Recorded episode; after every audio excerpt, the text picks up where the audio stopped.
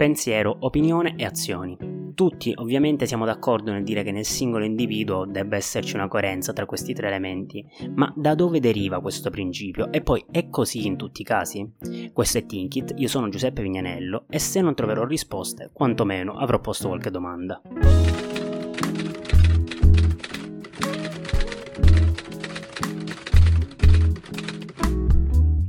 Se siete arrivati qui da Instagram o da YouTube sicuramente sapete di cosa stiamo per parlare, in caso contrario una brevissima introduzione sull'argomento.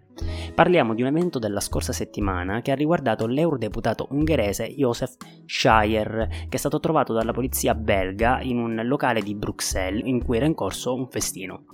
I partecipanti al festino avevano fatto largo uso di stupefacenti, alcuni dei quali trovati nello zainetto dell'eurodeputato che si era dato subito alla fuga, ed era in corso anche un'orgia omosessuale fra 25 uomini.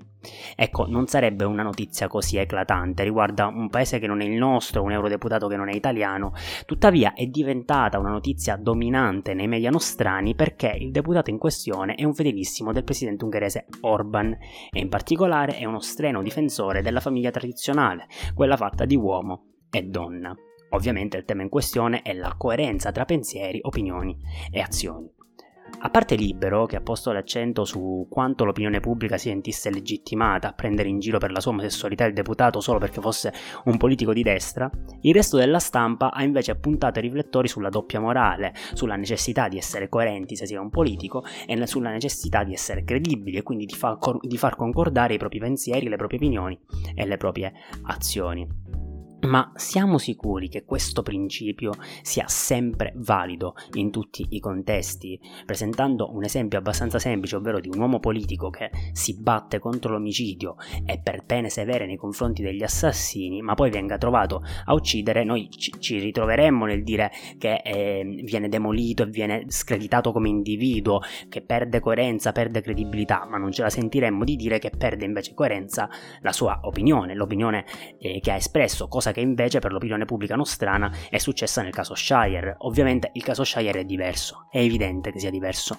ma questa evidenza, se vogliamo un attimo analizzarla, su cosa poggia? Partiamo da una corrente che è abbastanza dominante nella storia del pensiero occidentale, che va da Protagora fino a oltre Nietzsche, ed è la corrente che sostiene che in etica e morale nulla poggia su dei dogmi, nessun assunto è dominante, nessun assunto è talmente tanto solido da non poter essere sgretolato, fondamentalmente tutto è relativo, la corrente è ovviamente quella del relativismo etico, tutto è relativo all'uomo, tutto è relativo alla sua condizione, a partire da luogo e tempo, a partire da dove si trova storicamente e da dove si trova geograficamente. Tuttavia, anche se tutto quanto è relativo, una morale va costruita, altrimenti le società si sfaldono, si distruggono, si dissolvono. Ecco, le morali spoggiano però su pochi assiomi, pochi assiomi dominanti e questi pochi assiomi nelle varie etiche che si sono presentate nella storia e nei vari luoghi geografici sono spesso simili e spesso vengono ridotti a un unico assioma dominante, a un'unica razio,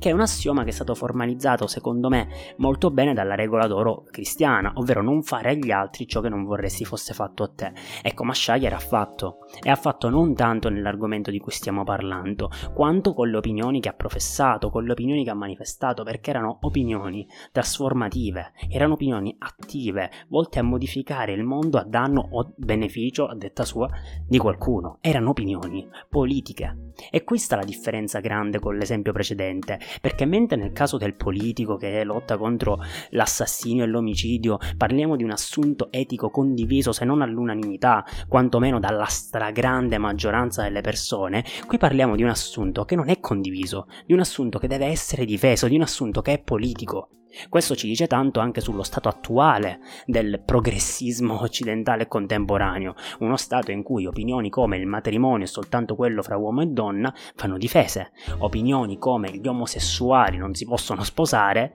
il matrimonio omosessuale non è matrimonio, vengono sgretolate se chi le pronuncia poi compie azioni in contraddizione. Questo perché in politica la credibilità, la coerenza tra opinione e azione conta, perché in politica conta consenso e il consenso si poggia sulla credibilità e ovviamente le opinioni non contano nulla se non sono suffragate da azioni, con, da azioni coerenti. L'hanno capito bene due filosofi e pensatori, membri di um, una delle eh, correnti eh, del pensiero contemporaneo più dominanti, l'unica, eh, la prima autoctona degli Stati Uniti d'America, la prima corrente nata interamente nel, nel nuovo mondo, ovvero il pragmatismo. E questi due filosofi e pensatori sono John Dewey e William James, entrambi nel tentativo di, di, di sminuire il concetto di anima astratta, il concetto di, di una sostanza che sia appunto una coscienza che prescinde dalle scelte, esprimevano appunto l'opinione secondo la quale le opinioni non contano, il sé lo forma l'azione. John Dewey scrive esplicitamente che il proprio sé